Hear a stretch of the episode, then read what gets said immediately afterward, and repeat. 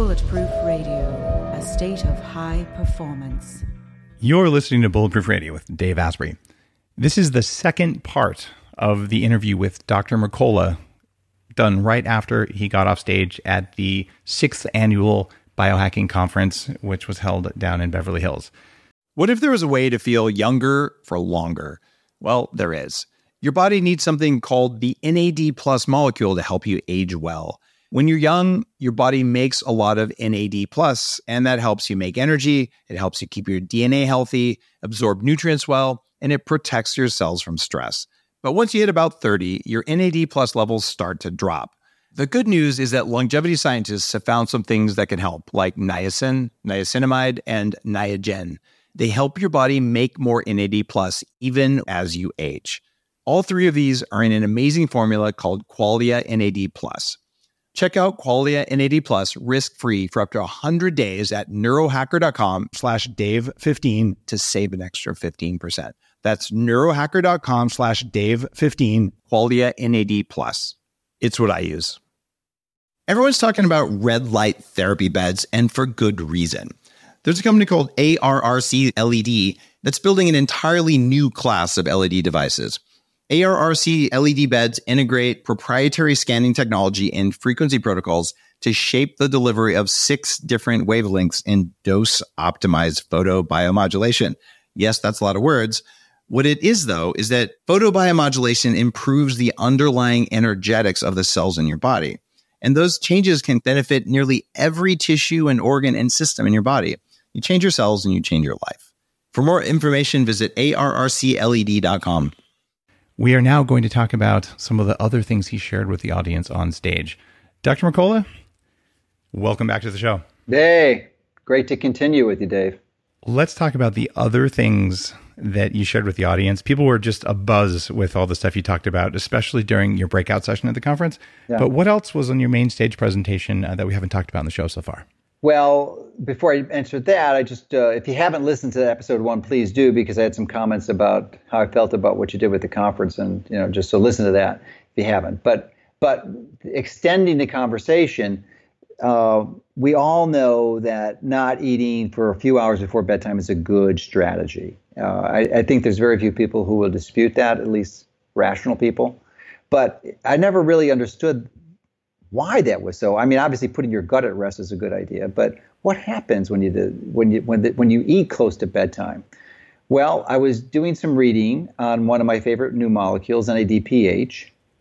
Uh, we talked about in the last episode that increases, reduces oxidative stress, and it turns out that the one of the large the largest consumer of NADPH, like the largest consumer of NAD plus is PARP activation, but the largest consumer of NADPH is making fatty acids.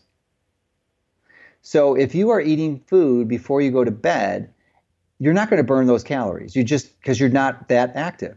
So your body has to do something with them. It can't eliminate them magically through the air. So it has to store them, and it stores them as fat. And, the and to produce fat, it's making fatty acids. So you're consuming NADPH, and you're lowering your NADPH levels, which is the last thing you want to do in the middle of the night when you're regenerating and repairing. So it's just crazy to self sabotage and eat before you go to bed. And that's the, that's one that's my belief is probably one of the primary reasons. I haven't had a chance to discuss this with some of the researchers, but I was actually right before podcast. I realized I, need to to ping uh, Sachin Panda and see what his thoughts are on that. But I'm pretty sure. He's the top guy, yeah, definitely. Yeah. Uh, when I interviewed him, the evidence is really clear. Eating after dark is not a good strategy. What is less clear though is that if you're planning to go to bed at 2 a.m., yeah, uh, whether you whether it's okay to eat at 10, like is, is there a, oh, a yeah. window? It, yeah, do you have a thought on that? No, I do. I think you need that three. I think it's a minimum of three, ideally four. I do five or six hours before, so it's just when it's before you go to bed. So you know, yeah. if, if you've optimized your circadian rhythm, and I think you've changed since you had your stem cell makeover, you're going to bed earlier, at least from what you shared on previous podcasts. So that's good. So it's just it's dependent upon your personal bedtime. So three or four hours before bedtime, and I got to say, even if you are what uh, Michael Breus, the, the, author of The Power of When, uh, and, a, and, a, friend and a, a, guest on the show. I mean, he talks about whether you're a wolf, uh, one of the, the people who stays up very late at night and was probably evolved to be the night shift to protect the tribe, or whether you're a lion, the people wake up at four in the morning ready to kill. Mm-hmm. Um, it, it, doesn't really matter. You know, you're somewhere in there. It's still ideal to eat before it's dark. Um, but there are other eating strategies. For instance, if you're working in the emergency room and you're going to stay up all night, or you're a student who's going to study till dawn, you probably do want to eat because you're going to get some stimulating things from it, but you're not sleeping, so you're going to use those calories. But otherwise, even if it's going to be a 2 a.m. night and you're going to be writing till late in the evening, I would still say eat eat before the sun goes down. Yeah, yeah. You, you tend to agree. Well, yeah, I mean, ideally, I mean, I think it's that's the prescription for optimized circadian rhythm. One of the things I almost always get perfect scores on on my Oura Ring or circadian rhythm. It's like it's hundred percent almost every time, unless I'm traveling. Oh, I got a I got a question for you. All right, so we both use an Oura Ring, and uh, okay, I, am I'm, I'm making my very best. Uh, anytime I talk about something where I've I've become enamored of it and uh, like I'm an investor in Oura, I've become an advisor to the company. I'm friends with Harpreet. He's been on the show. Yeah, yeah. So I, I, I call that out not to brag, but just so you guys know, I may have a bias. But th- with the Oura Ring, I have found that I'm getting. It's very common to get an hour and a half of deep sleep, an hour and a half of of REM sleep, even in six or seven hours of sleep, and sometimes I'll even get two hours of those, uh, which is better than I've ever had in in life. Um, what's your average amount of time that you're sleeping, Dr. Mercola, and what are the typical amounts of REM and uh, and deep that you're getting? Well, I'm a bit older than you, and uh, yeah. you know, clearly, you know, and I'm certainly not expert in sleep, but I, I listen to a lot of people who are, like Matthew Walker, and it, it, seems that the amount of deep sleep tends to decrease with you age, and it seems to be observa- observation. So I'm not as optimized as you. One of my goals, and I'm pretty sure I'll be able to hack it, would be to increase the deep sleep. There are many nights where I get zero deep sleep uh, but it would be. Oh. Yeah, but they've changed the algorithm. I don't know if you know this. For people like me, I mean, were, there were nights I was getting five, six hours of deep of REM sleep, but like you know, not that much deep sleep. Uh, but they changed the algorithm. Now I'm not getting as much REM sleep. So that, you know, to, you, we're making assumptions here. They're using correlations between your yes. rate patterns, and because they're not measuring your EEG. It's it's just an, no. an estimate.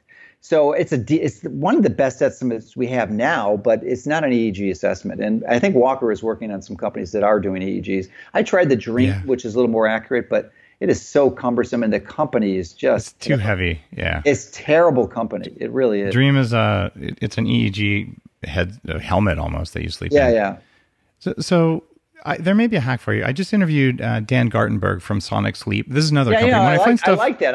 I'm, I have not investigated it yet, but I've got okay. a tab opened up on my browser to try, try it on on your phone. You'll have to put your phone in airplane mode, or maybe run it through speakers from another yeah. room so you don't get EMFs from it. No, no. But uh, I, especially when I'm traveling, I really notice an improvement in my deep sleep from it. That was why I, this is another one of those. I'm an advisor and investor in that company too because I find yeah. cool stuff. I'm like, I have to help. Yeah, yeah, uh, yeah. So it's it, that thing I think is very real, and he's got a million dollars of NIH grants behind it. So it's yeah. you know he's a professor, at, I think at Penn State or University of Pennsylvania somewhere, uh, and you know I'd say it's the real deal as far as I can tell. Yeah, I know. I was intrigued. It it's intrigued enough. I just haven't had the time to to go forward with it. Cool. That, that was on my list of things to do. But I've got an interesting biohack that you might be. Oh, I'm, I'm sure you'd be interested. I just it, took a while. It took me about a year to get it, but I just actually had it installed, just then completed uh, yesterday. it's a, a, float tank. So oh, you have a float tank. Oh, yeah, nice. I have yeah. one downstairs too. I mean, you know that, of course. Yeah. Yeah, yeah. So it's magnesium sulfate, and that has seemed to help dramatically. Now, this is a float tank constructed to do. It's structured water, and it's and it's disinfected with ozone. Uh, but I'm, I'm believe this company has the potential to create a, a, device that will put in nine to ten parts per million of hydrogen concentration. So I could be soaking in hydrogen water. I mean, they haven't developed it yet, but I think they will. Dang, I want I want I, that. I said everyone like us is going to want one of those things. I'll, I'll be the first to have it though. Okay, here's an interesting hack. Uh, I've I've been a little bit hesitant to try it on mine, but if you go to the back of a, a typical float tank, you can control the temperature, and yeah, normally yeah. we keep it around 94, 95 about skin temperature. But if you wanted to do uh, some of the heat shock protein kind of whole body hyperthermia, there's nothing that stops you from putting it at 104 and floating in there. It's going to be a little hot. It's going to raise your body temperature, but you can actually have a short term fever, which is really good for getting down viruses, certain parasites, some slow growing gram negative bacteria that accumulate as you age. Uh, so I, have been wanting to play around with it. The problem is, I don't want to be alone in there uh, because if you end up having some sort of a heat shock issue, uh, you don't want to wake up in the morning uh, as a sous vide. Absolutely. So that is a, is a good segue into heat shock proteins. So what, yeah, let's talk about that. What do heat shock proteins do? Because you hear everyone bantering these about, oh, and it's like every one of us is supposed to know what they do. Well, I sure the heck didn't, so I had to look it up. So what do you think they do? Um, heat shock proteins um, are things, as far as I understand it, and I haven't dug in on some of this stuff other than looking at like the beneficial effects of sauna and hot cold yeah. exposure. Um, but certain proteins in your body will denature um, even at relatively small increases of this. And denaturing of a protein is when the protein changes its shape in response to heat. Uh, so, as far as I understand, heat shock proteins are made when denaturing happens, but uh, they're they're as repair systems. But there's probably a lot I don't know because, like you, I am not yeah. an expert in them. No, no, and that was more than my understanding. But when I looked into it, and I've done I've done quite a bit of review on it, and I certainly don't claim to be an expert, but I think I understand it at a deeper level it's actually uh, it's not denaturing; it's actually misfolding. And what, okay, shocked, yeah, right. what shocked the heck out of me, and I didn't, but it's I've seen it from multiple sources now, that 30% of the proteins that you make right out of the box, right out of the box, 30% of them are misfolded. Wow, I did not know that. Yeah, I, I, I didn't think you did. Not, not many people know that. So 30% are misfolded, and the mechanism your body has to repair that damage is heat shock proteins. And actually, you'll appreciate this because heat shock proteins are actually a corollary to autophagy. So what happens is that the heat shock proteins goes into tries tries to repair the damage to refold it. If there's so much damage that it can't refold it, it will tag it with a with a substance called ubiquitin and it polyubiquinates that molecule, and then it goes through the UPS, the U, U, ubiquitin protease proteasome system, which actually degrades it and recycles the constituent elements. It's very similar to autophagy. It's a parallel course for autophagy. So it, it, the heat shock proteins in autophagy are really similar. I never knew that. But that's why it's so important to increase these heat shock proteins. And one of those other nutrients I took during fasting, sulforaphane, not only does it increase NRF2 pathway, but it increases heat shock proteins and also an HDAC2, a class 2 inhibitor. So, you know, these are the types of things that you want to do. So heat and that's why I use this sauna as part of the keto fast program. Is is uh, the sauna? I like the near infrared because I think you get the photobiomodulation with it too. Uh, so I, I, use that, uh, and then the, you know you can combine it with cold thermogenesis for sure. But there's other stressors. Exercise probably increases heat shock proteins as of, as does even some oxidative uh, other oxidative stresses. So there's a lot of things that increase it, but I think heat is probably one of the most important ones. I uh, I I like that uh, that explanation. Essentially, come on in and repair stuff. Yeah. And it's funny. What happens when you lift heavy? the same thing. Absolutely. I mean, what happens when you use ozone therapy? Oh, here's a big spike in free radicals. I guess the mitochondria that that can't make protective antioxidants should die and be replaced by young ones that can. So all of these things are just extra stimulants that tell the body you need to be able to handle more than more than you would if you were just lazy and sedentary and you weren't in a constantly cyclically changing environment. So heat shock proteins are yet another uh, another way to do it. Uh, what's your take on the old Swedish technique that my wife's a fan of? You know, roll in the snow, get in the sauna. Roll in the snow, get in the yeah, sauna. I, I, I don't. I haven't seen any research published on it, but it seems to make sense because it's all about cycles, which kind of brings me back to one of the elements of the benefits of partial fasting as opposed to like the fasting mimicking diet, or water fasting is that you can do it more frequently. Now, one of the cautions that those who should not partial fast or regular fast for certain would be anyone with an eating disorder, anyone who's underweight, or who is breastfeeding or pregnant, because pregnancy and, and breastfeeding are anabolic phases, and you don't want to compromise those at all. So, uh, assuming you you don't have any of those things, then you can you really want to activate autophagy and and uh, and it's best done by a fasting. Intermittent fasting can do it some, but it's really only a mild increase. And you'll get you can get close to maximum with the keto fast, partial fasting, but you can do that twice a week unless you go below your preset ideal body weight. In my case, it's about 180, 181. If I'm below 181, I will not partial fast because I'll lose too much weight, and I want I just don't want to lose weight. So um, so most of the times I can do it at least once a week, and and if I'm at home when I'm not traveling, I could do it twice a week. Um, So that's a, another major benefit. Instead, so ideally, you can get partial fasting autophagy benefits, and then the refeed benefits, which was which is according to Longo, I believe him, is most of the benefit from fasting occurs during the refeed, especially if you've in, integrated it with the, the the strength training and growth hormone benefits. Uh, then you're going to do that 50, uh, over 100 times a year. In no way are you going to be water fasting for 100 days a year unless you're uh, morbidly obese. Uh, you just can't, your body can't support that. It'll, it'll make you very unhealthy. And, or even fasting mimicking diet, you're not going to do it that much. Most people do it once a quarter, maybe a little bit more. So you get a lot more benefits by doing it. And, and collectively, you'll, you'll radically over increase the number of times that you can get it. What's the lowest percentage body fat for men and women that you consider to be in the healthy range? Well, that's a good question. You know, that really depends on your individual goals. But if it's pure health and it's not some type of competition, yeah, because you you know you can't health. dissociate that from because people have a lot of competitive goals, and you know there some people would take a pill that would kill them in two years if they could be a world champion. So we have to separate those two out. Right. So, so, so for people who just want to be healthy, not people who yeah, are fitness yeah. models or something. I, I think for men, I really wouldn't go much below eight or ten percent. Probably for women, maybe fifteen to twenty, somewhere in there. Uh, and I have yeah. a yeah, I think it's probably the ranges. I mean, maybe you can go down to twelve for women. I wouldn't go much below. I think below twelve, you start losing your period.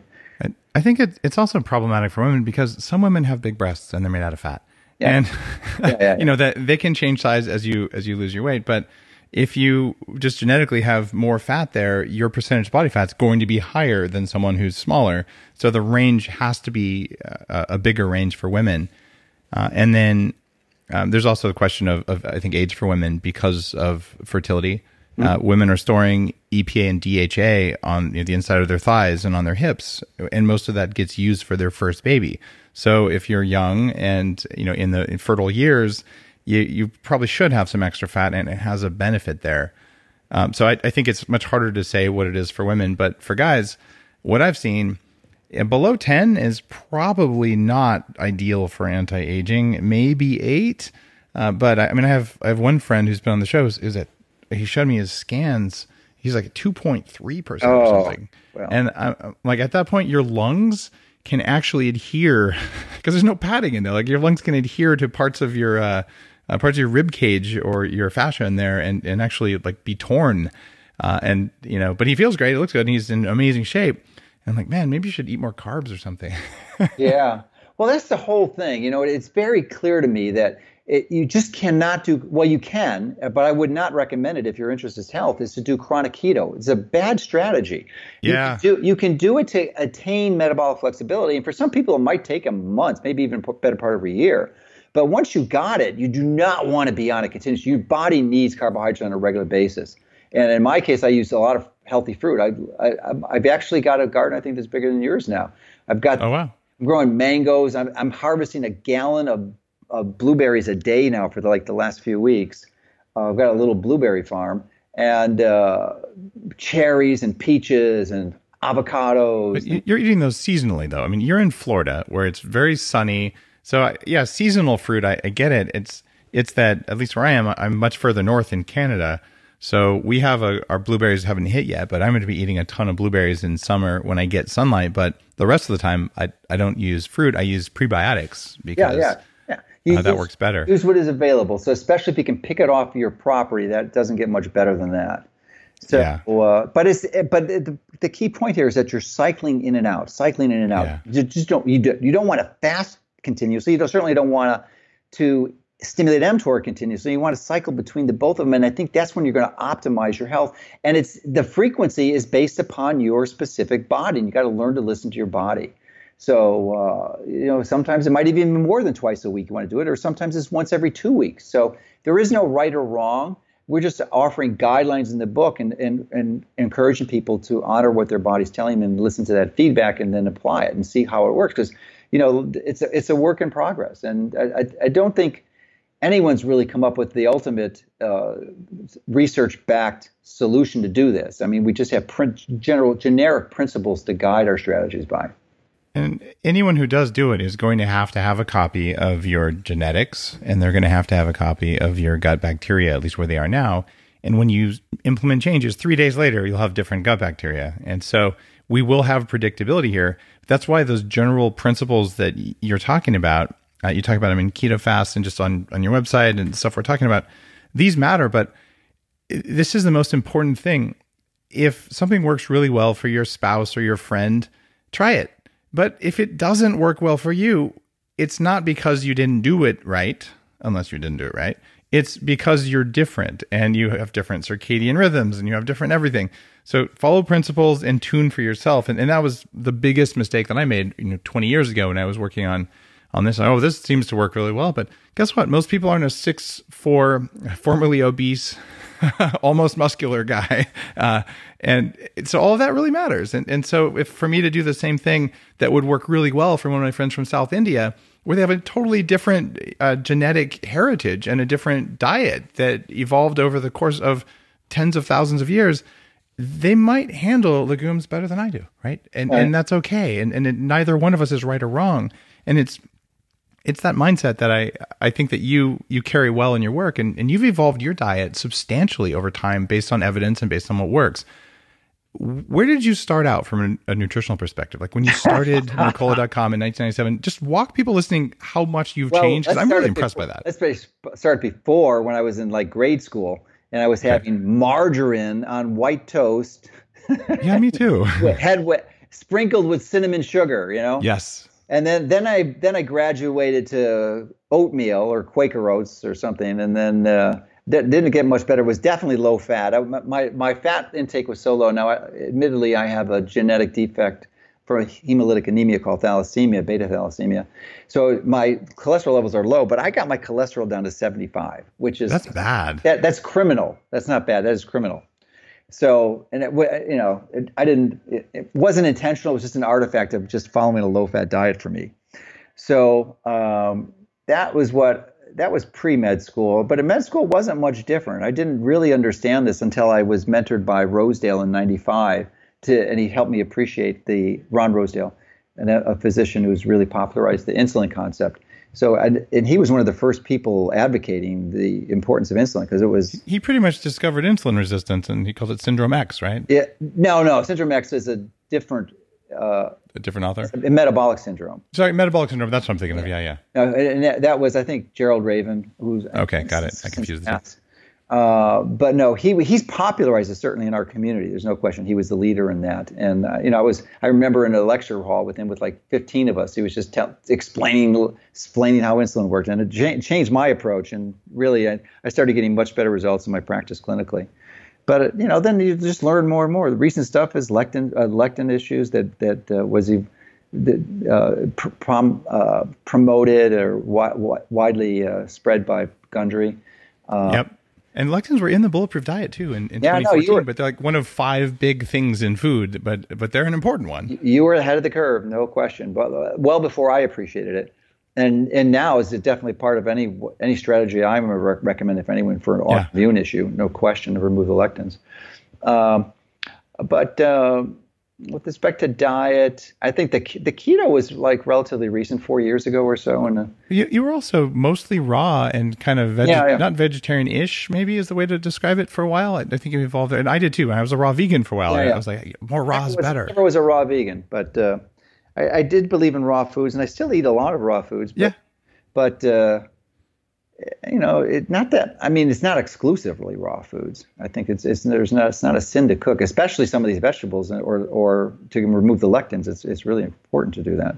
Yeah. Um, so you know, it just evolves and you learn. And then, then I I thought that regular continuous keto was so good I mean, it was the best diet out there, so you should do it continuously. And I learned, my body taught me otherwise, and I realized it had to be cyclical. And then, and then integration of the partial fasting, I think, is the newest revelation, and really, you know, I think is such a magnificent strategy to optimize your health for people like us who really want to live to as long as we can, at least to 100, with having all of our functioning intact and not being frail, and having really good cognitive function I think these are the strategies you've got to do. In addition to the one thing that I did talk about on, on, on the stage, uh, which is my book for next spring, which I'll probably be back on to discuss when we have a lot of details. Oh, yeah. Is the EMF. because you know EMF the biggest issue there, and I won't go into details because we really wanted to finish this conversation on the fasting, but is another source of oxidative stress. It's a massive source, and it's one that's surprisingly almost universally overlooked by almost every researcher. You can review the studies and they all talk about it, but no one is talking about the oxidative stress, the peroxynitrite, the carbonate free radicals. They're just ignoring it. And uh, I, am really going to. I'm, I'm, interviewing David Sinclair in about two or three weeks, and I'm going to definitely have that discussion with him. And I'm going to see. I'll bet, but I'll bet he doesn't. He's not aware of it. It's not that he's foolish or anything. He just doesn't know. But it's a big issue. You know, you can you can increase NAD all you want, but you've got to before you remediate the damage. Is we all know that prevention is better, so you don't want to have the damage to begin with. I, I remember going back a long time in in Mountain View, California, at the I think it was called Red Rock Coffee. I don't know if it's still there. Um, I sat down with the guy who held the first patent on 802.11b, the first Wi-Fi patent.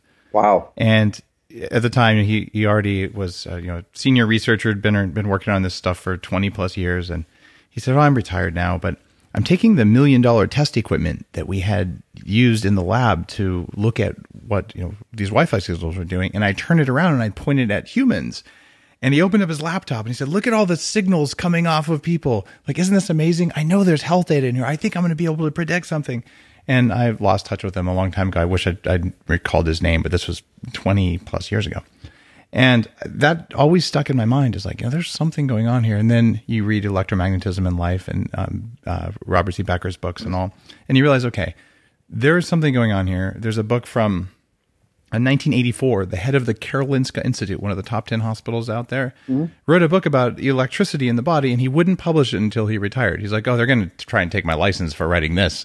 And it's, you know, 800 pages of craziness. So I've always, I've, I believe that there's something here. And it feels like uh, your book may be one of the big factors in this is your next book in, in making people just pay attention to it because it's absurd to think it doesn't matter. This is a long lead up, but Here's my big question for you Do you think it's possible that we could build a communications infrastructure that used the right type of EMF that it was actually biologically neutral or even beneficial for life instead of harmful? I'm pretty confident there is. It's just that there's no interest in this because of the perversion of the the focus of the research from the wireless industry. I mean, it, it is absolutely in the the exact opposite direction. But the first step is really implementing things that we did early on. I mean, I when I started an, a, uh, a networking computer at our office, which I think is the early '90s, we ran Ethernet cable.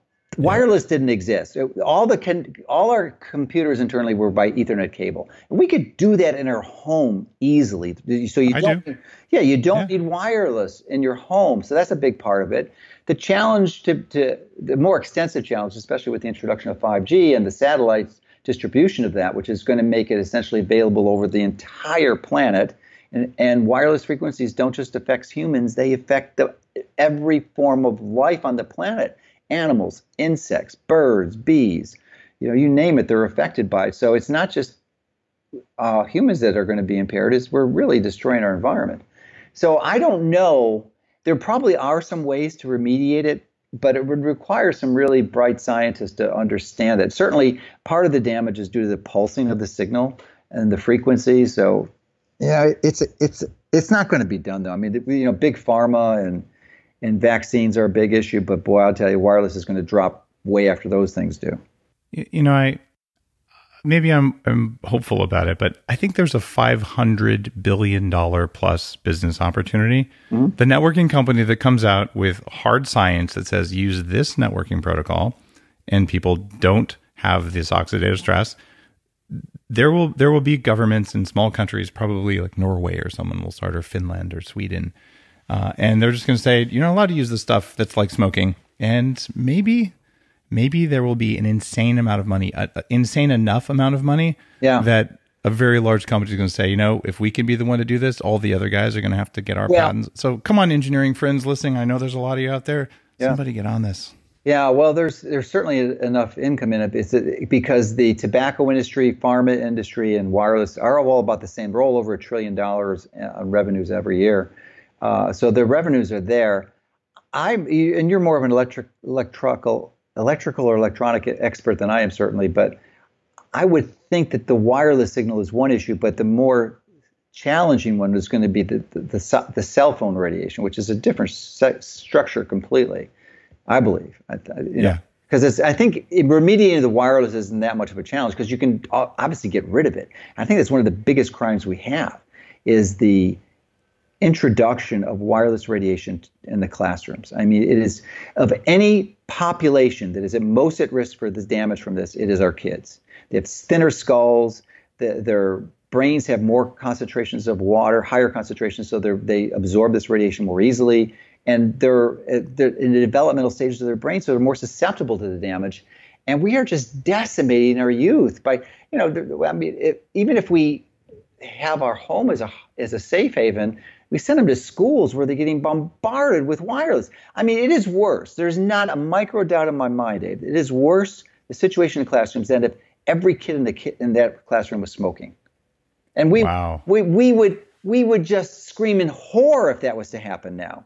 Yeah. You know, people just, they also, you look at the typical school lunch and, you know, deep fried, yeah. God knows what. And I'll tell you, the science is really clear on that. Eating fried stuff creates 24 hours of oxidative stress in the body, and smoking a cigarette is only about 48 hours. So the fact that people aren't up in arms over the fact that we're feeding garbage to our kids, that seems like a low hanging fruit, even compared to putting an Ethernet jack on the desk, which is what we do at my house. Yeah, yeah. Uh, so. No, I, I couldn't agree more. You know, especially and, and that you nailed it. It, it. To me, the worst food you could possibly eat is a damaged oil, which is typically processed, industrially processed, yeah. and then heated. You have these cyclic, poly, these cyclic aldehydes and trans fats, and and I mean they, these these bad fats get embedded in your cell membranes, and they the the consequences are much longer than having sugar, which is like short term typically, and it maybe increases your insulin level, but it's gone. It doesn't stick in your cell membranes for for days or weeks. It's a really, uh, it's just interesting perspective when you know we can talk about that. And there's a lot of people listening right now, and I know a lot of you are saying I'm going to go to the restaurant, but you know they have those really good deep fried Brussels sprouts, or I like the calamari or whatever. but like, here's the deal: you can train yourself to just look at that and have a little thing that says not food. So if they set, you know, a wicker placemat on the table, you wouldn't want to eat it. And if they set the fried calamari down, it's not that, oh, I really want to eat it, but I'm a good person. I'm not going to. You can literally train yourself. Like, you know, the interest isn't there. I want to eat the stuff that tastes good and makes me feel good because it's possible to do it and and that that just reduces pain in your life a lot versus walking around wanting the fried stuff all the time. You just realize once you don't ever eat it at all for a while you have a bite of it it tastes bad. It's not even as good as you thought it was. Yeah there could be that element but uh, to me once you're convicted like we both are and you know the that at a molecular basis what it's doing to your body your aversion to it is beyond strong. It's like far worse than electric shock. And so much so that you when you see someone eating it you almost want to scream and warn them the damage and the danger they're doing to their body. But obviously, you have to be socially collect. But you know, especially, I mean, if, if, it's a stranger, it's not a big issue. You can't be screaming, you know. But but if it's someone you know and care for, you just oh, I mean, I just get so frustrated with them seeing this happen. Yeah, I uh, I I just realized I'm just going to keep doing what I do, and I only talk about it now when uh, when people ask. Yeah, but otherwise, that's probably the safest strategy. But you know, back to the EMF you know, my book's not going to be out until next spring, and uh, so I hate to talk about something and you know let inform people of the danger without giving them some resource. And r- before my book is published, the best resource out there, I'm pretty convinced, is the non tinfoil hat guide to EMF. And it's yeah. written by. Have you interviewed Nick? I haven't. I've chatted with him a few times. Okay, yeah, Nicolas Pineault. He's a, he's a good guy. Kind of hard to understand because he's French, got that thick French Canadian accent. But uh, his books and his work is really good. He really covers it very well. And it's written in a, a very easy to understand language, so it's simple because it tell because he'll walk you step by step on the on the strategies you need to remediate and, and protect your, yourself and your family. If you're listening to this thing and, and you're saying, "Oh my God, I'm so overwhelmed," You these guys are are doing all this crazy stuff, just keep in mind our job is to find all the things and stack rank them in order of importance on what they're doing to your health. Uh, and then figure out the strategies that are least annoying to prevent the harm or to cause more good. And, and that's just a very basic uh, summary of the thinking process that's gone through you know 20 30 40 50 years of of just careful analysis because there are some things that, that you could do that might cost $100,000 and take two years to do that might give you a little bit of a benefit. But A, no one's going to do it because of the time and the money and all that. So knowing that it's possible is cool. Uh, but knowing why that might work and what could you do in five minutes and two bucks that gets you a little bit of the way there, that's the stuff that I, I feel motivated to share. And on the, the EMF stuff, I'm damn grateful to have a cell phone. It is really useful Oh, and has yeah. changed the world, changed my life. And, you know, I'm, I, I wouldn't want to change having one, but I would like to have all of those amazing benefits with the least possible harm and maybe even with some benefits. And like, that's the direction and that's the way to think about it. So don't let perfectionism and fear come into your mind from hearing what we're talking about. Uh, this is playful curiosity and a desire to do all this. And here's my question for you, uh, Joe. Do you do everything that we talk about now consistently? Well, nothing's 100%, but pretty close to it. Pretty close to it. Yeah, you're pretty close, but you're still not. Yeah. I, just, I mean, but you know, like having French fries. No, I'd never have a French fry. That would be like uh, suicide for me. you know? Yeah, yeah, and, like you know, you wouldn't die if you ate it, but you know, you'd be a No. little bit closer to dying, and and so to consciously take a choice, you're like, you know, there's a better one, uh, especially when you don't have fear of starvation. Right. And and it's funny, And I don't think it's orthorexia. I mean, it could, you could, Yeah. people may think we're orthorexia, but, or the equivalent for lifestyle of orthorexia, but I don't think so. No, and and it's also orthorexia is is it, there's a fear involved, and, and there's a like a, a phobia where you're saying I, I can't do it, and here I'm choosing not to do it because I don't like how I feel when I do it, and and that's a very different awareness uh, perspective, and also. I can recall a few times in the past 10 years when I actually put the phone up to my head when it was on. And it was usually for me to say, hold on a second, I'm getting my headset. Uh, but people probably saw me at the, the biohacking conference walking around with the phone up to my head. I, I'm going to just disclose a trick that I do, which I probably shouldn't. I put the phone in airplane mode and I stick it up to my head so people think I'm on the phone so I can actually get from one end of the conference to the other so I can be on stage on time. Otherwise, everyone wants to stop me and tell me about all the cool stuff.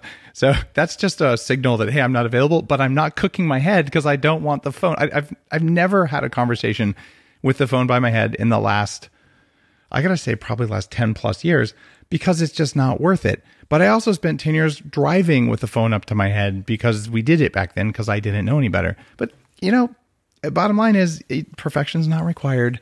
Don't be afraid if you do something wrong. But next time, just work on doing it better. So Yeah. a little bit of preaching there, but I just I don't want to create fear No, no, that, that, that's a good frame. I appreciate you sharing that, Dave. Uh, because eh, it I, I've fallen into that trap where like we live in a blue lit microwaved world and you know it's the end of the world and you know you get this uh, uh, apocalyptic sort of hopeless Mm-hmm. Yeah, sort of thing that's toxic man just that mindset Yeah, yeah. alone raises cortisol and it's just No, no, no question. But yeah you know, you do. I think that to emphasize the importance that to your body, a few things. One is that your body is designed to stay healthy. If you give it the things it wants, it needs, and requires, and avoid the things that are toxic to it, you you you're, you you have no other path. You you you just move towards health and away from disease. But part of that is this in conventional society is to create that safe haven at night, especially in your bedroom, so that you can have this repair time to recover from the damage you've done to yourself during the daytime. yeah it uh uh it it just makes sense that's that's how to do it all right let's talk about one more big set of knowledge uh, that you can share uh, with listeners before we get to the end of the show. Mm-hmm. And that's let's compare notes on lab testing. Uh, I'm working Oh, on my okay. next book. My anti-aging book comes out in September. I'm looking forward to reviewing that. My my ant- the book after EMF will be anti-aging, but it will, Oh, beautiful. won't, won't come out until 21 or 22, and it, it actually will probably be three or four books because it's already like 600 pages. yeah, it, it's amazing what's out there, and Oh, it's- and it, it's like how do you choose what's worth it? And there's some some things uh, around water, for instance. You could spend thousands of dollars a month and get a five percent benefit. I'm like, I'm I'm not putting that in there. But there are other things, uh, you know, that maybe people haven't heard about. Like, oh, if rats live thirty percent longer on that, pretty sure that that's worth it. Yeah, Uh, yeah, so maybe I'll try that. Yeah. All right. So lab tests. Uh, what are your your let's say top five or seven recommended lab tests for people listening? So you're listening, say I haven't really quantified myself. What should I be paying attention to? Well, there's no question of mine. The absolute number one, and I feel very proud, if I can be so egotistical, for having catalyzed the interest in conventional medicine about this about 20 years ago, was vitamin D. Yeah, yeah, yeah, you really did that. Yeah, I mean, I, I don't get the credit for it, but that's fine. Yeah, I, am just in for the end result, but I was really the early adopter in spreading that message. Uh, and uh, so vitamin D. Now, that, if it's low, ideally it means you go outside and get sun exposure. It means you don't swallow a capsule. I haven't swallowed a vitamin D capsule in, t- in 10 years, over 10 years, and I still my levels are still 70 nanograms or 60 to 70. Man, you've got good genetics. I cannot keep my levels up from sun without also taking supplements. But I, I did a, some genetic analysis that showed that I, I pretty much, even though I have white skin, I probably have the genes of a Pacific Islander or something. I need a lot of sun to get some vitamin D. Well, it's hard to get it where you're at. Yeah. you're in the lab. You know, I, I have the opportunity. I get to ch- to go outside of my home, ride my bike for about five minutes. I'm on the beach and I'm walking for an hour doing my reading. So yeah. the, if you were in that environment, I think you would optimize your vitamin D pretty rapidly. Yeah, if I was in Florida, it, would be different. I, I I try to do the same thing, and I just walk in a rainstorm. It's yeah, not it's not going to work. your, your your latitude is too far north. So, uh, so that would be the first one. Uh, uh, your blood sugar levels are really important too, and you can before before we go on from D three to get to the sugar one. Uh, yeah. What about vitamin A and vitamin K two? Uh, it, it, seems like those are synergistic. They they work together. Do you test for all three or just D three? Well, K2 is really important and it works synergistically with vitamin D. In fact, many of the side effects or symptoms of deficiency are pretty similar, and certainly the benefits are almost are really comparable. But K2 cannot be measured directly, as the best of my knowledge. You can measure it indirectly through osteocalcin levels, yeah. Uh, but you can't really measure K2 directly. There's no commercial assay that I'm aware of for it.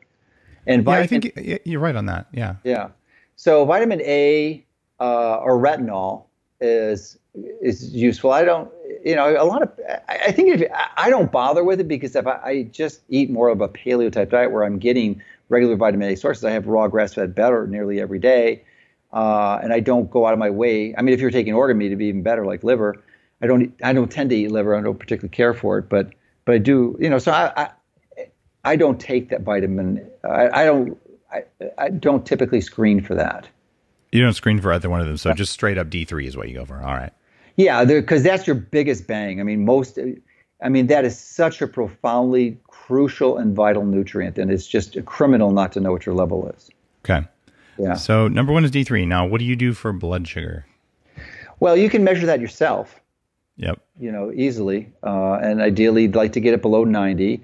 Now, you know, just like ketones, the higher the better. Well, blood sugar, the lower the better. Not necessarily. I think the probably the optimum for a blood sugar somewhere between 80 and 90, maybe mid 80s, maybe low 80s, somewhere around there. I mean, it's not that the 70s is terrible, but it may not be, may not be optimal. But below 87 is what the Life Extension Foundation has uh, has advocated for for at least 20 years as a fasting blood sugar. Yeah. And it's you know it's ten dollars or twenty dollars for a meter. It's very easy to get that number. So you recommend people test that. Yeah, you can get the Bayer Bayer Contour. I think is seven dollars, and the, the strips are like twenty five cents, and you might even get ten free when you buy it for seven bucks. I mean, it's pretty, it's basically free. Uh, then, as an extension of that, you can do insulin, and if you really are curious, you can get a book by the now deceased Joseph Kraft, who wrote a book on diabetes, and in that book is a, a, a series of diagrams and illustrations. It tells you explains how to do the analysis. You can do an oral glucose tolerance test where they give you a 70 gram glucose load and then sequentially measure your glucose and insulin levels between uh, uh, you know like 30 minutes one hour two three four hours. And based on the rise and fall of that you will be able to determine if you're insulin resistant because 85% of the population is insulin resistant. So it'd be nice to know. I mean it's it's not imper- imperative because if you're able to generate ketones you're probably not insulin resistant. So it's you know you can just measure your ketones as, as an alternative to that just to determine that you're metabolically flexible and continue to be because you know you can go out the the wagon and you know not be metabolically flexible anymore. It's possible. I like I like ferritin and had recommended it for a long time to measure your iron levels. But one of the other cool people I met at your event was Joe Cohen, who I, I don't know if you know of him, but he runs the yeah I know him SelfDecode or SelfHacked, and yep. so I was able to meet him. You know, he saw, he sought me out specifically. He went to the event this, your event to see me, and uh, he changed my mind on ferritin. Uh, and I actually had a, a, just a phone call with him for about an hour last week. And I used to think it should be below 40 nanograms per deciliter, but I think you know, or similar to the levels of vitamin D, which I, we didn't say the optimum. It should be over be at least 40. It should not be lower than 40 if you get your number back. And ideally, I think between 60 and 80 is a sweet spot for the for the vitamin D, or or uh, one one 25 hydroxy D levels is the actual name of the test, and there probably is some benefit to measuring the active form of vitamin D2, Um, mm-hmm which is 125 dihydroxy D, and I forget there's another name for it. I just forgot the name. Bob Miller's uh, uh, associate uh, Emily Givler was just giving me some insights on that recently. The value of measuring that I'd, I'd always discounted in the past, but the, you know I'm going to start looking at that. But it turns out there's a there's a bacterial thing that can happen um, that affects your ability to create active vitamin D. Mm-hmm. Um, there was a really interesting paper that came out about that last year, saying that there there might be something going on, yeah. either microbiome or infectious, uh, that's affecting what's called VDR, vitamin D receptors. Um, so that could be why measuring the active form is good. And they found people with more bacteria had less activation of vitamin D and found pretty strong correlation. So, yeah. so basically, what's your D3 and is it active would be really good. Yeah. Got so a ferritin test under 40. That's what I thought until I talked to Joe. And, you know, and I was basing it on a number of things uh, that uh, typically people who donate their blood a few times a year tend to die less from heart disease and cancer and that may be one of the reasons why postmenopausal women have less heart disease because they they have their monthly menstrual cycle. Then they they dump a lot of the iron. But it may be that the sweet spot for ferritin might be between 100 and 150. And, and based on that a conversation, we reviewed a lot of studies, and, and I, I, haven't had time to go and independently review it because I'm just busy. But it might be between 100 and 150. And I actually I've started eating red meat again as a result of that because heme iron is the best way to increase your ferritin. Because I had gotten my ferritin down to 25, and I think that was too low. So yeah, it can be too low. You don't want to be anemic. No, well, it's hard for me to tell because I have this beta thalassemia, which makes it, it virtually impossible to diagnose the anemia because of the con- confusing impact it has on your red cell indices. Mm. Uh, yeah, because I, you know, I, I, I am 100% every single time blood test anemic because of the thalassemia. There's no way around it. Unless I, well, that's not true. Some of the gene editing techniques from Cas9 could do it, but you know, I might be a candidate for that sometime in the future. I don't know. Uh, All right. So give me two more tests. We got ferritin, insulin, blood sugar, and D3. What else? Well, as an extension of the ferritin, you could measure GGT. That's a liver enzyme, gamma glutamyl peptidase. And ideally in men, it should be about 15 or 16. Uh, in women, it should be below 10. And if you have severe oxidative stress, that will go up. Mm-hmm. Yeah, so that's. Um, I uh, okay. So to look at oxidative stress, I'm surprised thyroid's not in here for for the average person. I, I just, I mean, you could test for it, but it gets to be complex and to help people understand and debug it, and you know, it's like a whole two or three podcasts by itself to explain. Yeah, it. yeah, understanding T three, R T three, and T four. It's not, and it's not something I monitor on myself every day, all the time because you, know, you it is or it's not. It's not. I like never. Yeah, for daily monitoring, I, I'm just thinking a lot of people haven't gone into the daily or weekly or monthly sort of thing, uh, but Uh, subclinical hypothyroidism is just so common, and, and even a very slight yeah. decline in thyroid as you age increases all cause mortality, especially on the cardiovascular front. Yeah. So it, it, I almost feel like if, like if you're over 60, you should be taking, you know, a, a, quarter grain of natural thyroid because you'll probably live longer. Well, I wouldn't go that far. I, I'm over 60 and I don't take a quarter grain, but I, yeah, but you're also exceptionally healthy for your age I, too. I wouldn't, I would take iodine, do take iodine every yeah, day. Yeah. You know, so that's iodine and tyrosine might be enough by themselves, right? Yeah. Yeah. So, and not having any autoimmune issues, you know, addressing yeah. that. So, and part of it is vitamin D. So, but, but I think you're right. Integrating a TSH would be a simple thyroid screen if you want to keep the cost low. And the traditional standards for normal would be above five. The higher the TSH, it's a negative feedback loop hormone. So the higher it is, the worse your hypothyroidism. But that's probably the wrong number. It's probably like 1.5. Anything above 1.5 yeah. is potentially problematic. Uh, agreed. Yeah.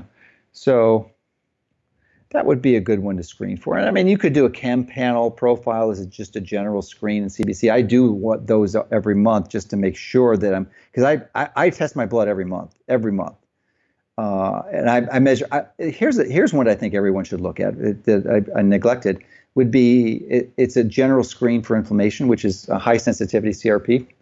Yes, I, that's on my short list for sure. Yeah, so and ideally, the lower the better on that one. And ideally, you'd like to get it down to 0.2. Sometimes now, if you've got a cold or a cough, or you're recovering from something, or you just lifted. yeah, or you just lifted it, it will go up. That's another good point. Thanks for that question. Because I learned that lesson. Your insulin level will everything goes up. Do not do your blood work before your exercise, not after.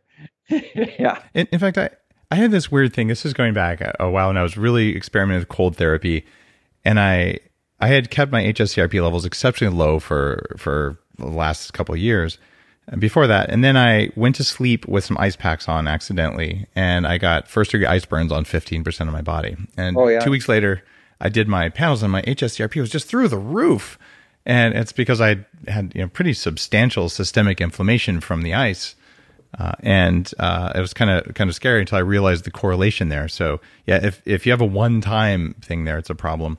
Um, I usually tell people if you're going to do inflammation, which is the underlying cause of almost everything, even low vitamin D is going to reflect in inflammation. So HSCRP is a top one for me, and I look at homocysteine, which is a substantial yeah. cause of inflammation uh, for people as well homocystine's a, a little more expensive to test on a monthly basis. That's one of the pricier ones, actually. Yeah, I, I guess I should qualify if you're going to do your annual thing because yeah, yeah. Uh, yeah, a monthly homocysteine is expensive. But if you've never had a lab test, you want to know. No. yeah, yeah absolutely. I couldn't agree more. But just you know, the the monthlies would not be homocysteine. It won't change that much monthly anyway. You do that twice a year. Yeah, yeah. Uh, and then the other one is LPPLA2, which is expensive. But if yeah. if anything you're doing, whether it's lectins, metals lack of vitamin D3, excess calcium, doesn't matter. If you have damage to the lining of arteries, LPPLA2 goes up because it's an enzyme that's released from damage in the arteries. So I look at that as one of those important but expensive tests. Yeah, yeah. Um, thoughts on whether that's worth doing if you've never done any of that oh, stuff? I think it's fine. I would. I no no problems with that at all. I mean, you def, that's. I mean, it's, it's certainly better than doing total cholesterol, which is close to worthless. I mean, it's absolutely close to total cholesterol. You can do ratios and stuff, but I'm, I'm yeah. I've interviewed Malcolm Kendrick for his new book, and boy, he is just. I mean, it is not cholesterol. He he he described ten patients to me with cholesterols for over 600 to, to nine to 900 that were like in their 60s or to 90s and had no evidence of heart disease, none. You know, there's familial hypercholesteremia, which I thought was an indication for statins, but it's not. Absolutely not. Yeah. Uh, one one of my good friends, uh, I've I've worked with him a lot on it, and he's gone around to some of the top experts in the field. And privately, most of the physicians working on this will say, you know, we just don't know, but it doesn't appear that this is going to be harmful for you. And and we do know people live longer when they have higher total cholesterol. Um, it's correlated with longevity, and they handle toxins better. So I I kind of think it might be a superpower if you have that. But there's probably some cardiologists listening going, Dave, you're a total jerk because I said that. I, I don't know. But but and having gone really deep on that, I'm pretty sure that at least in some of those cases, it's completely not harmful. And if it is harmful, you should see it in your LPPLA2 and your HSCRP. Like like if it's a problem, show me the next step, which is inflammation. Yeah. And there may be these people's justification for the, the their encouragement of the use of statins is that they do provide some benefit, but virtually uh, uh, I'm absolutely certain the, any benefit biologically they provide is not related to lowering cholesterol. It does other things. It, it activates the NRF2 pathway. I don't know if you knew that. It increases oh, nitric. Cool. It increases nitric oxide. So it does some beneficial things, but there's so much less dangerous and more effective, and certainly cost less less costly ways to do that than to taking a statin drug. I mean, that's the last thing you'd want to take. I, I don't think there's any indication ever to take a statin drug. And one out of four adults over 40 in America are taking them. Sounds like a good marketing deal to me. Yeah. All right, Dr. Mercola. I've got one more question for you. It's my new question on the show. You remember my last one, probably three most important piece of advice that sure. was the basis for game changers. My new one is because uh, my next book on anti-aging. How long do you think you can live, and how long do you want to live? Well, I was waiting for that question, Dave, because I've given it a lot of thought, and you've been a real inspiration to me to to mo- to motivate me in the right direction. But uh, I'm pretty confident that I'll live to at least 100, but not just at least 100, you know, in, in, any, in, a, in a specific way. Having basically my hope, and I believe it's fully possible, is to have all the function I have right now, if not more, both in mobility, uh, lack of pain, cognitive function, and, and lack of frailty and muscle strength. So that's my goal. And the, the primary goal to do that is because I believe pretty strongly that in the next 30 years or so, we're going to have access to technologies which will bridge us to, to your goal of 180. And yeah, I, and I've met some interesting individuals that give me great confidence that this is that this may be even much sooner than the next 30 years. It could it's be happening. It could be in the next few years. And and I know you've done your stem cell makeover, and, and I'm sure that provided some benefits. I'm not a big fan of stem cells for a number of reasons because it's DNA that you're putting in your body. The exosomes are much more favorable. They're more. What, what I'm talking about, these are my own stem cells. No, I get it. I get yeah. it. Yeah. If you're going to do a stem cells, it should be autologous. But then you still you're draining your own stem cell stores. You're either you know going in invasively and taking your adipose tissue yeah. from your bone marrow, and bone marrow is, in, is not an unpainful procedure. So exosomes I like better because there's no DNA involved. It's but still I think there's levels that are beyond that, and an order or two of magnitude. Oh yeah.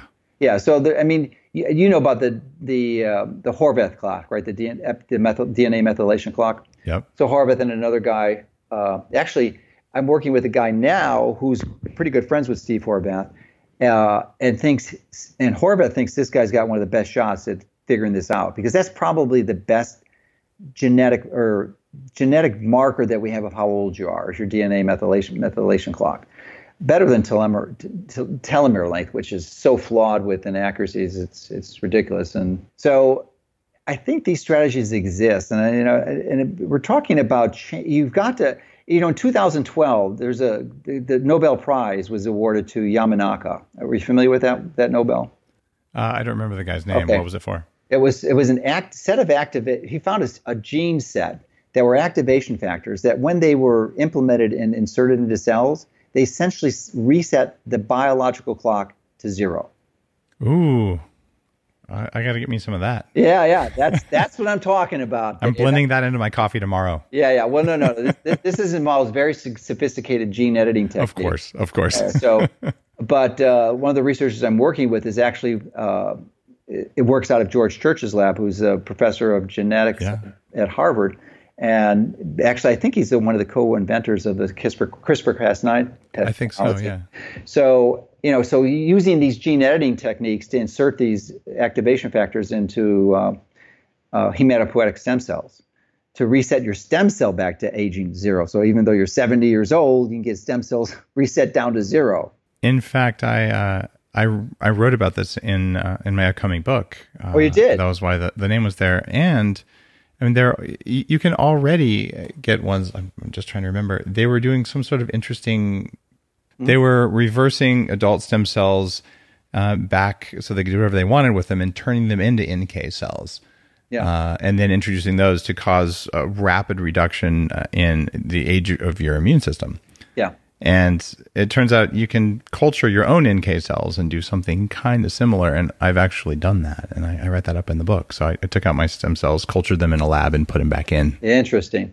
Well, you know, you mentioned a point that, that I didn't appreciate until recently, but the, your immune system is enormously responsible for how long you're going to live. And in fact, it's an impaired immune system that takes most elderly people out. We're talking about the 90s, the 100 year old people. Yeah. Usually they get an infection and they're, they're healthy and just full of vitality and they get an infection, they're dead like in two days. It's it, because of an, yeah. some type of impairment in their immune system. It seems to be the, the major reason that they, they've taken out. It, it sucks because if you're going to make it to 90 or 100 in good health, it means you didn't have an overactive immune system when you're young because a highly yeah. active immune system is going to create a lot of tissue adhesions and a lot of essentially uh, cellular level scar tissue throughout the body that slows things down and makes you likely to die of a bunch of different amyloid plaque related things, not just mm-hmm. Alzheimer's and other kinds of plaques or sorry, other kinds of amyloids.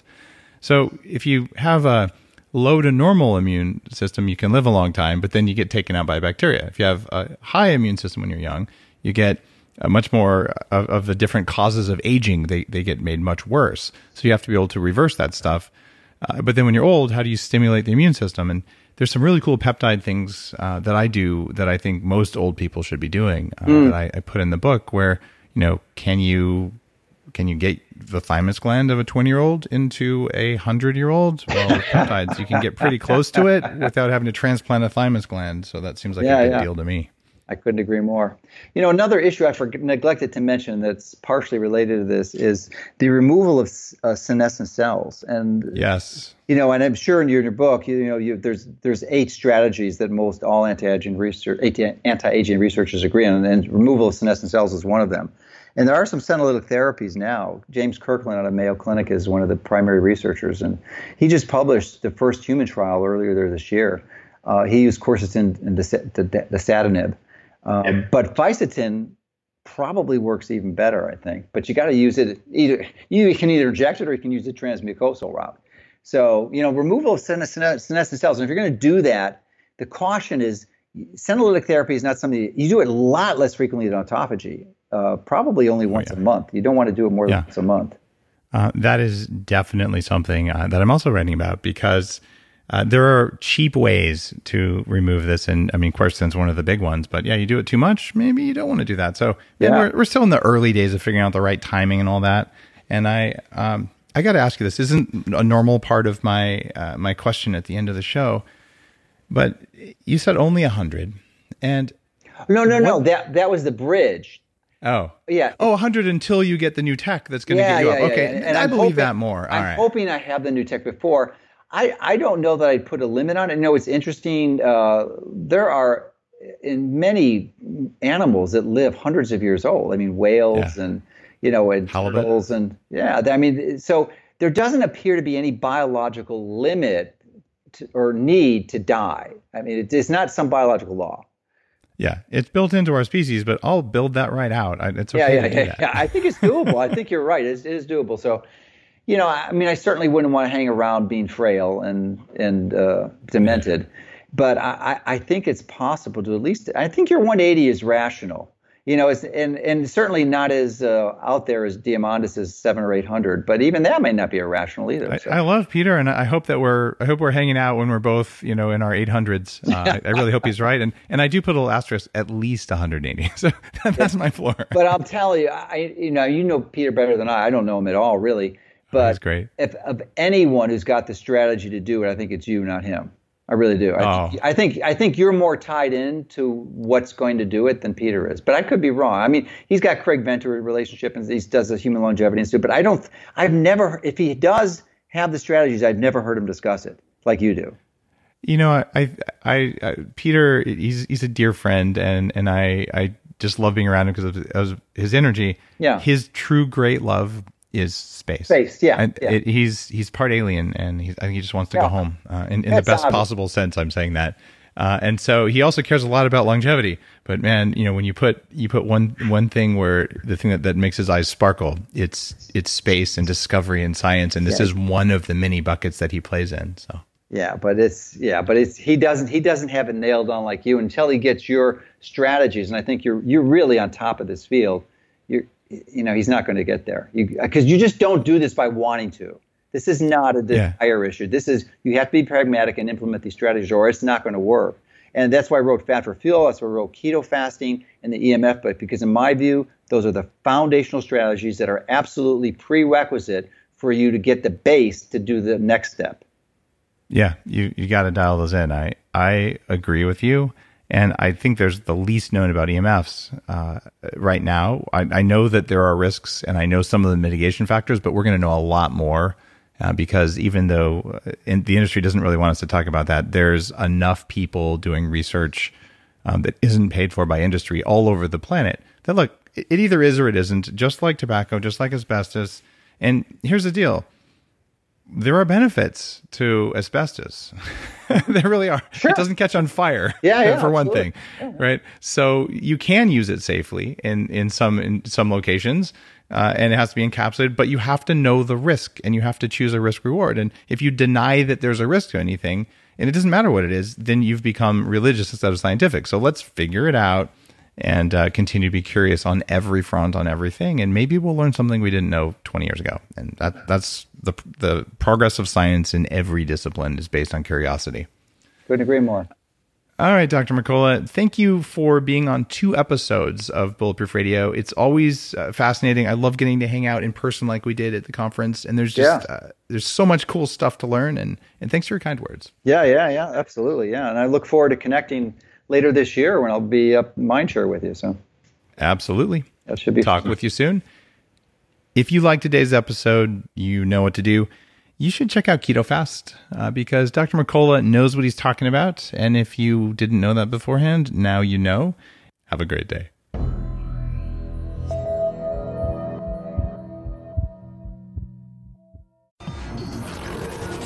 The Human Upgrade, formerly Bulletproof Radio, was created and is hosted by Dave Asprey.